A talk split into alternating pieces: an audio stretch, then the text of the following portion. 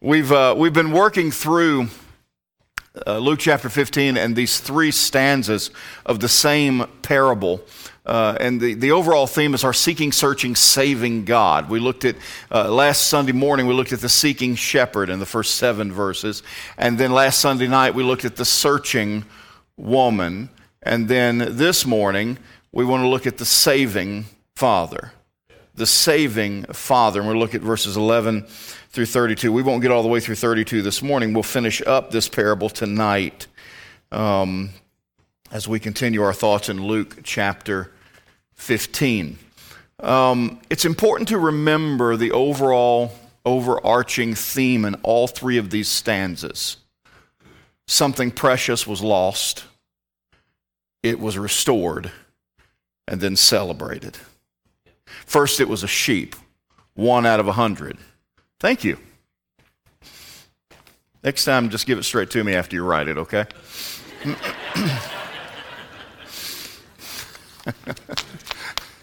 um, something valuable, something precious is lost, restored, and celebrated. Uh, we started off talking about the sheep, one of a hundred. He left the 90 and 9 to go get the one. Uh, one of 10 coins was lost, and the woman uh, diligently worked through the house to find that one coin. And in both of these cases, when the sheep, when the coin was found, there was great rejoicing. And Jesus said that it's the same way with sinners, that there's rejoicing in the presence of the angels over one sinner that repents. Um, and Jesus continues this thought and this paradigm moving in to this third stanza. We, we tend, to, we tend to see this as, uh, you know, um, the, lost, the lost sheep, the lost silver, and the lost son. But the focus is not on that which was lost, the focus is on the seeker. And the same is true of this passage as well. And so, our audience is publicans and sinners, but also scribes and Pharisees. And a little bit later, we see that the disciples are there too. In this passage, in the part that we read this morning, let's give a quick narrative of what we see. We see a young son the younger of two, demands his inheritance of his father. He would have only gotten one third because the older son, by law and by custom, would have gotten two thirds of the inheritance. He would have gotten the remaining third. And so he takes it. And in doing so, he shows just disrespect doesn't begin to say what this young man shows to his father. What he's saying is, Dad, I want you to give me the money that I would only get if you were dead. As far as I'm concerned, Dad, you're already gone. I just want the money. That's pretty low, isn't it? That's pretty low. The father has a lot of things he can do here. He can tell him, I'll go fly a kite. You'll get your money when I'm dead. He could say, All right, I'll give you a little bit of it and see how you do with it. But he doesn't. He gives it all to him. He gives it all to him. And so he takes off and he goes into a far country. And the idea behind that far country, we're not, we're not saying he left Israel and went to Syria or went to, you know, or, or went down to the, the Saudi Peninsula. No, he went a long ways away, several countries away, probably. And he takes that, food, that, that money and he lives it up. I mean, he blows it on everything imaginable, all kinds of debauchery, we assume, and he exhausts all of his inheritance, and he is left with nothing. Incidentally, he didn't have any friends left either. People that were with him for his money, when his money went away, so did the people. And now he finds himself alone. And to make matters worse, a famine comes. And there's nothing, there's no jobs to be had, there's no food to be eaten. So he finally does what a Jewish person would just think abhorrent. He keeps swine. And he's so hungry that he, he considers eating the husks of the, the beans and the, the, uh, the plant material that's in that hog slop. He's in that bad a shape. But, but in verse 17, it says he comes to himself. It's been my experience in my own life and with many of the, with which I've ministered that some people don't make the right decision until they come to themselves. until they hit rock bottom. And can I tell you, I've had times in my life that I've prayed that for people. Lord, if they won't hear you, send them straight to the bottom. I've had that in my own life. This kid hits rock bottom and he comes to his senses and it hits him. What am I doing? I could go home right now, and even if my father doesn't receive me as a son, I'm sure he'd take me as a servant, and his servants live better than this. His servants have three hots and a cot, you know? And so he begins the journey home. There's a lot of ways that this father could have received him. And many of us would question whether or not his way was best. I mean, if you've had to exercise tough love on a kid and then the kid comes back and they've, they've messed up so many times before, aren't you tempted to say, I just, I don't want to enable this behavior. I don't want, we are, and that may be the right call in certain situations. But that's not what we see here. We see a young man making his way home, and we see a father that is beside himself with glee and joy that his baby boy is coming down that path. Yeah. Now remember, what's the theme? Something precious was lost, restored, and celebrated. Jesus is speaking to these publicans, these sinners that have so engulfed their lives with iniquity, that have made mistake after mistake but he wants to get a thought across to them, and it's a thought that we need to get as well. If you're here today in any state, in any level of waywardness, you need to know that you are not dealing with a reluctant God that may or may not welcome you back. You're dealing with a heavenly Father who wants you back. If you're here and you've never trusted Christ as your Savior, you are not conquering God's reluctance to be saved. You are just resting in His willingness to save you. If you're here and you're saved, but you've gotten away from God, you've gotten a bit prodigal yourself, I want you to know something. There's a path back. Amen. He'll restore you, He'll forgive you, and He'll start over with you. Tonight, I'm sorry to say that we're going to have to look at the story of a resentful Pharisee, that older brother. But that's tonight. This morning, if we're going to title this specific message, the five traits not of a resistant or a resentful Pharisee, but a rejoicing Papa. A rejoicing Papa. So, Father, would you help us to glean from this message exactly what we need? God, I need your touch today. And I need you to move me out of the way of this thing and bless your word and speak to hearts. And have your will and way in this place, in whatever measure that needs to be.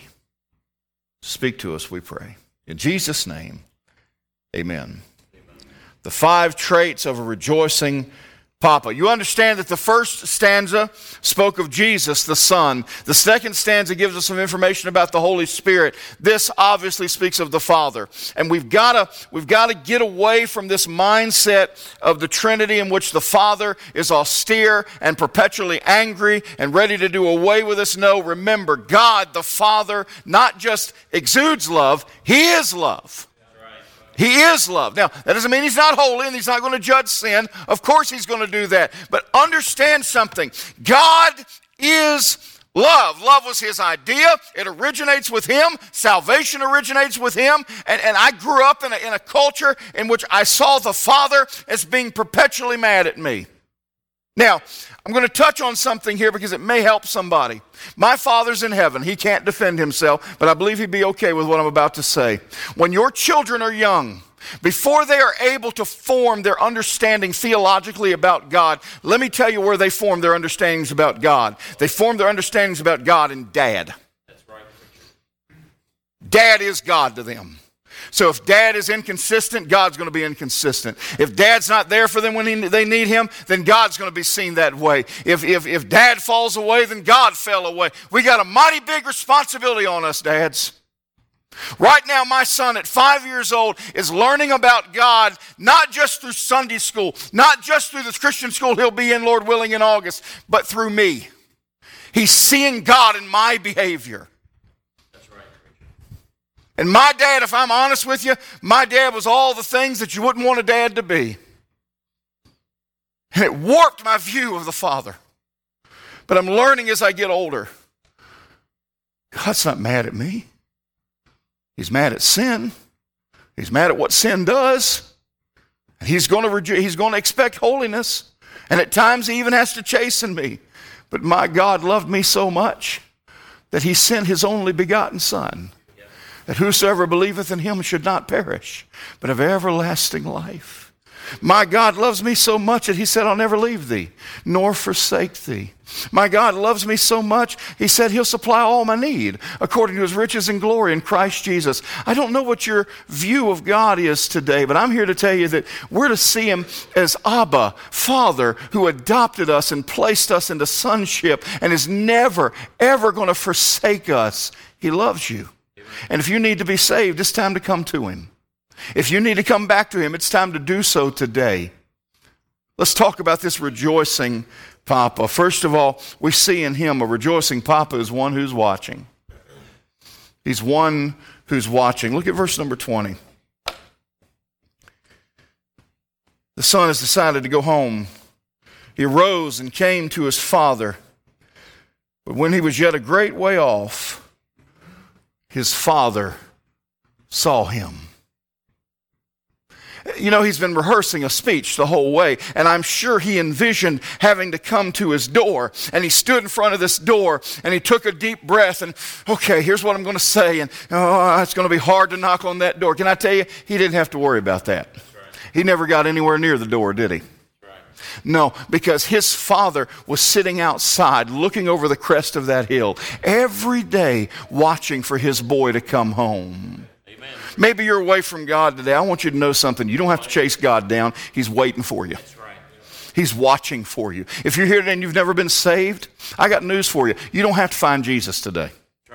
The Son of Man has come to seek and to save that which was lost. He's looking for you. And if you're here today and you've never trusted Christ, I'm going to tell you something theologically that's going on right now. Holy Spirit's already dotted you. That's right. The Holy Spirit's already got his sight on you. The Holy Spirit's already saying something to your heart right now that you need to be saved. That's how it works. That's how it works. So I hope I can find Jesus today. Too late. He already found you. He's on top of this thing. The Father was actively watching and waiting and eager to restore his wayward son. That's why he said earlier in verse 10, likewise I say unto you, there's joy in the presence of the angels of God over one sinner that repenteth. What what parent in here, if we had a child go wayward, wouldn't welcome them back with open arms and rejoice, looking for them all along? A rejoicing papa is one who's watching. I'll tell you what else, a rejoicing papa is one who's been weeping.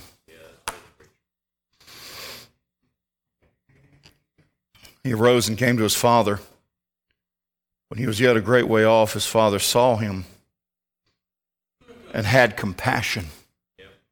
I was reminded at the teen retreat a great definition of compassion is your hurt in my heart. When's the last time we hurt for somebody else? Oh, we're real good at hurting for ourselves, aren't we? Yes, sir. When's the last time we wept over somebody else? When's the last time we wept over somebody else's need? And parents, when's the last time that you spent some time alone with God weeping for your kids? Yep. You say, Well, my kids are doing all right. Praise the Lord. I'm glad they are. But you understand the devil wants them, right? Yeah. You understand this world wants them, and it wants to destroy them. That's worth weeping over. Yep. That's worth weeping over. Jude 22, and if some have compassion, making a difference. You see, this rejoicing papa is one who's watching. He's one who's been weeping, but you know what else? He's one who's been warding. Now, what do I mean by warding? If you ward something off, what are you doing? You're, you're holding it off, you're protecting against it.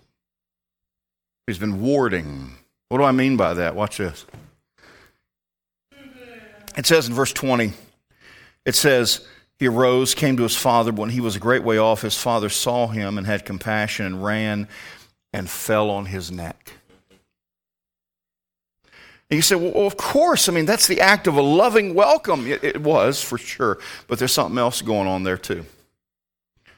You see, Deuteronomy 21. Now, I understand this is a parable, but the people hearing it would have understood how the law figured into this. Deuteronomy 21 said, if a son's rebellious and wouldn't do right, they could stone you for that. That's right. They could stone you for that. So when this father runs to him and falls on his neck, it's not just a heartfelt embrace, it's protective. Because that boy, having, having done his father dirty, having lived the way he lived, anybody had the legal right to pick up a stone and start chucking. But they're not going to do it if the father is on his neck. Can I tell you something? Nobody can hurl anything against me except that it goes through my Father first. My Father has protected me from so much. My Father is protecting me from so much. And nothing can get to me that harms me except that the Father, in His wisdom, allowed it. Because He's been warding off danger since the moment I showed up. And that's what rejoicing papas do. As a dad, you know, it's, it's interesting. I've never been one that enjoyed feeling pain. I don't have a high threshold for pain. But when it comes to your kids, there's just something about it. You don't mind feeling pain to protect your kids. If that's true of us, fallible fathers, fallible people, how much more true is it of a heavenly father protecting his children, warding off that which would injure them? This rejoicing papa is one who's been watching one who's been weeping, one who's been warding. You know what else he is? He's warm. Now, there's a difference between warm and hot, isn't it? Now, we understand that the Bible's not real great on warm when it comes to our church activity. Laodicea said, I'll spew you out of my mouth. But I'm not talking about that kind of lukewarmness. I'm talking about a gentle, wonderful warmth. Because honestly, who in here wants to be cold? Who in here wants to be hot? No, those are extremes. Warm is just right. Just right. And we see in his reception of his son, this father is warm. He was warm in his embrace. Verse 20 still. We will get out of verse 20. He arose and came to his father. When he was yet a great way off, his father saw him and had compassion and ran and fell on his neck and kissed him. And the son said unto him, Father, I've sinned against heaven and in thy sight, and no more worthy to be called thy son. But the father said to his servants, He was warm in his embrace. He kissed him.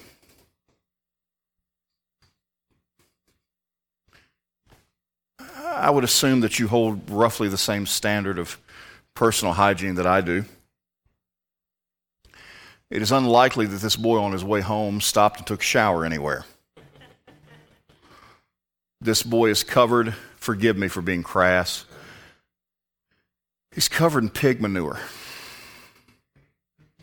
This boy is rank. This boy is filthy. This boy is nasty. And his father embraces him and even kisses him. Why? Because that's his boy. Isn't it interesting how certain circumstances adjust our gag reflex? Could we put it that way? Like, for instance, there's times my kids will come up to me, more, more Asher now than Claire, but Asher will come up to me and offer to share some piece of food he's been, or his drink. Dad, you want some of my drink? No.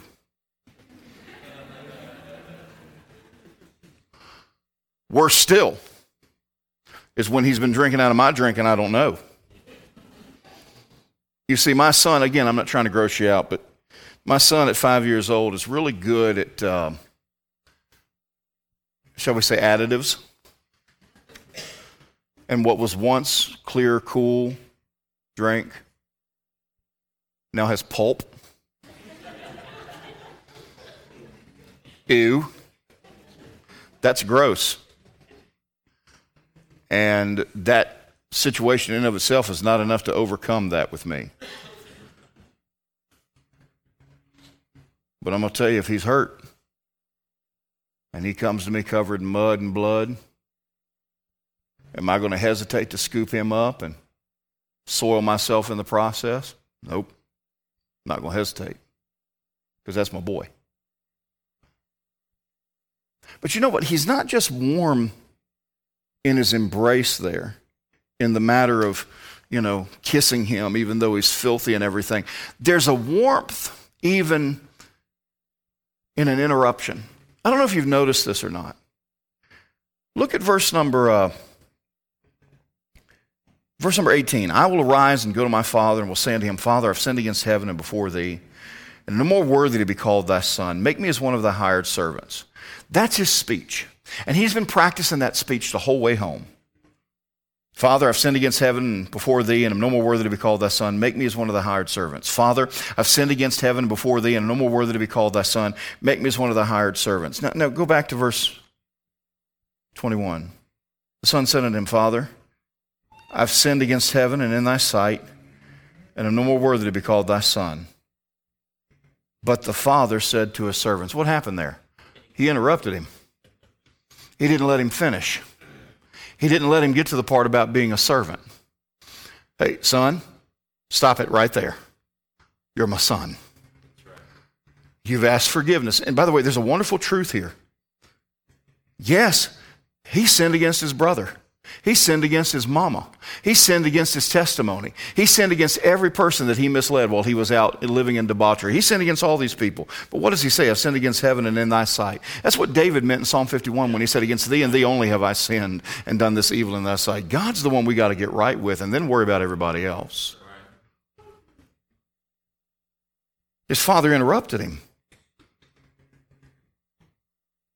You're not here to be a servant. You're my son. He was warm in that embrace, but you know what else? He was warm in his endowment and what he gave him.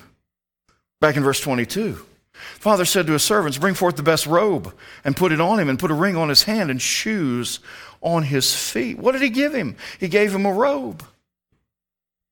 Well, I'm sure he needed a new robe. That, that, that's not what was going on here. This robe spoke of sonship. It harkens all the way back to Joseph that, that coat of many colors. This robe was symbolic and it spoke of sonship. Galatians 4, verse 4. But when the fullness of time was come, God sent forth his Son, made of a woman, made under the law, to redeem them that were under the law, that we might receive the adoption of sons. And because ye are sons, God hath sent forth the Spirit of his Son into your hearts, crying, Abba, Father. Wherefore thou art no more a servant, but a son. And if a son, then an heir of God through Christ. Do you understand what this sonship means? It means that when we go to heaven, if you're saved, when we go to heaven, we are as welcome in heaven as Jesus himself. That God is as excited to see us as he was when Jesus came back. That's, that's crazy to me. That's beyond anything I can imagine. But God loves me as much as He loves Jesus. Whew. Man, that sonship. You know what else He gave me? He gave him a ring. You know what that ring symbolized? Authority. John 1:12, but as many as received him, to them gave he power, that word is exousia, authority, to become the sons of God, even to them that believe on his name. He gave him a robe, he gave him a ring, and you know what else he gave him? He gave him shoes. What's that mean? You're not a servant. Servants don't wear shoes. You're my son. And I don't want anybody for a second to think that you're a servant. You're my son. What did Jesus say? John 15, 15. Henceforth I call you not servants. For the servant knoweth not what his Lord doeth, but I've called you friends. For all things that I've heard of my Father I've made known unto you. Man, what a warm welcome. You see, that rejoicing Papa, we know him because he's watching, and he's been weeping, and he's warding, and he's warm. But then finally, if we could sum it all up, he's wise. He's wise. Wisdom is using the Word of God to see things as they are and to act accordingly. Would to God that we had a government that was full of not just smart people, and there's not that many of them either, but of wise people. They can use the Word of God to see things as they are and act accordingly. This father saw things as they were. What did he see? Verse number 23. And bring hither the fatted calf and kill it. Now you understand, even among the rich people in this economy and in this society, meat was a delicacy. And if you did eat meat, it was probably goat or something like that. But a fatted calf, y'all, we're talking beef. Whew. I don't know about you. I like beef. I like beef better than I like goat. I like beef better than I like ox. You say, You ever ate ox? No. But I expect I like it better. I like beef better than I like moose, and I have eaten that. I like beef better than I like deer, I'm honest with you. I absolutely like beef better than I like bear. Now, I've been told that bear didn't get a fair shake with me, but when I had bear, the more I chewed, the bigger it got. And I didn't enjoy it. Okay? But I tell you, I know what I'm getting with beef. And you understand that there's a right and a wrong way to cook beef, right? Rare. Okay. Medium rare. Now you're talking. Medium, I can live with that. Medium well and well done, get saved.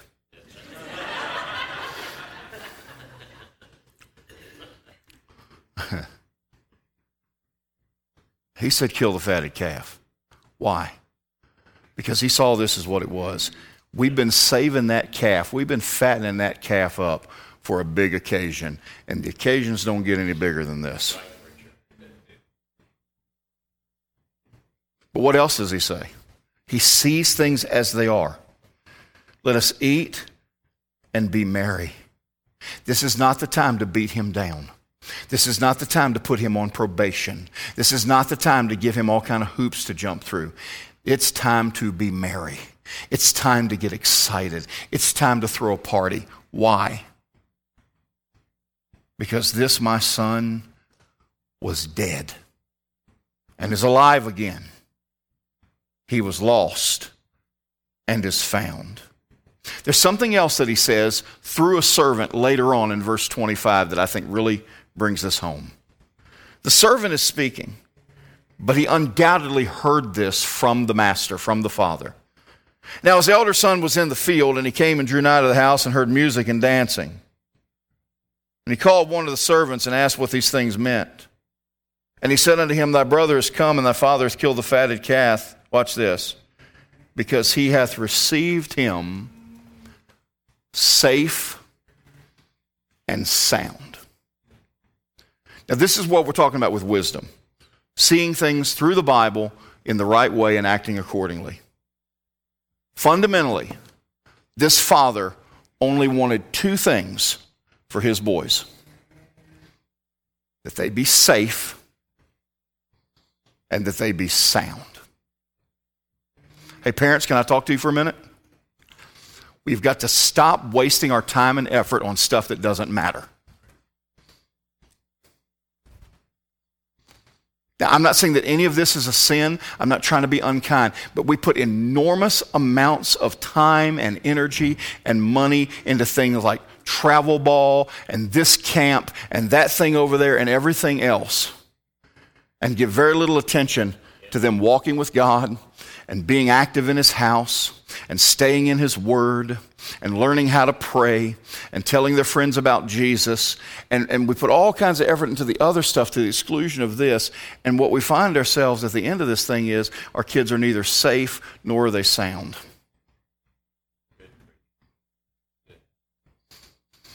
I'm not saying that any of those things are inherently a sin, but if you're doing that to the exclusion of bringing your kids up in the nurture and the admonition of the Lord, your kids are neither going to be safe nor are they going to be sound.